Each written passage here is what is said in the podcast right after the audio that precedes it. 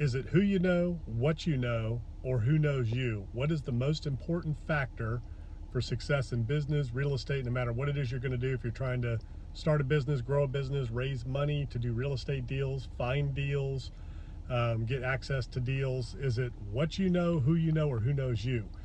Well, it doesn't really matter who knows you if you don't know what you're doing. And it doesn't matter who you know if you don't know what you're doing. So, first and foremost, you got to educate yourself. You got to become an expert. You have to become an authority and you have to convey that expertise and that authority through confidence. And competence is what creates confidence. You get confidence by doing the work, by educating yourself, learning your market, learning your business, learning your craft, becoming an expert at what it is that you do. That's what creates confidence as well as putting in the reps. Um, reviewing deals, looking at businesses, looking at opportunities, writing offers, putting out LOIs, uh, doing your due diligence.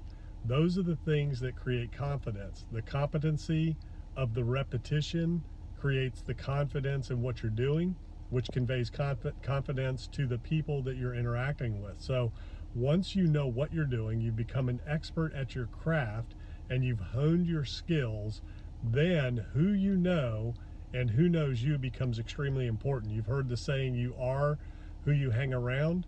That's only uh, as true as the degree to which you invest in yourself pour into yourself and develop yourself. You can hang around the smartest people in the world, but if you don't take action on that and increase your aptitude and learn and listen and then apply what it is that you're learning and you um, and, and the skills that you're acquiring, then it really doesn't matter who you hang around. If you don't do anything with that information, with those skills and that knowledge, if you don't put it into action, focused, disciplined, uh, deliberate action, then it really doesn't matter who you know or who knows you or even what you know.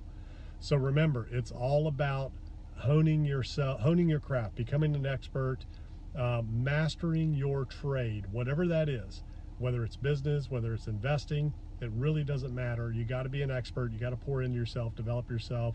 Then you got to build your network. You got to get known. You got to make sure people know you, and you got to make sure that you're hanging around the right people. And I'll leave you with one final thought. If you are the smartest person in the room, you need to get into a different room.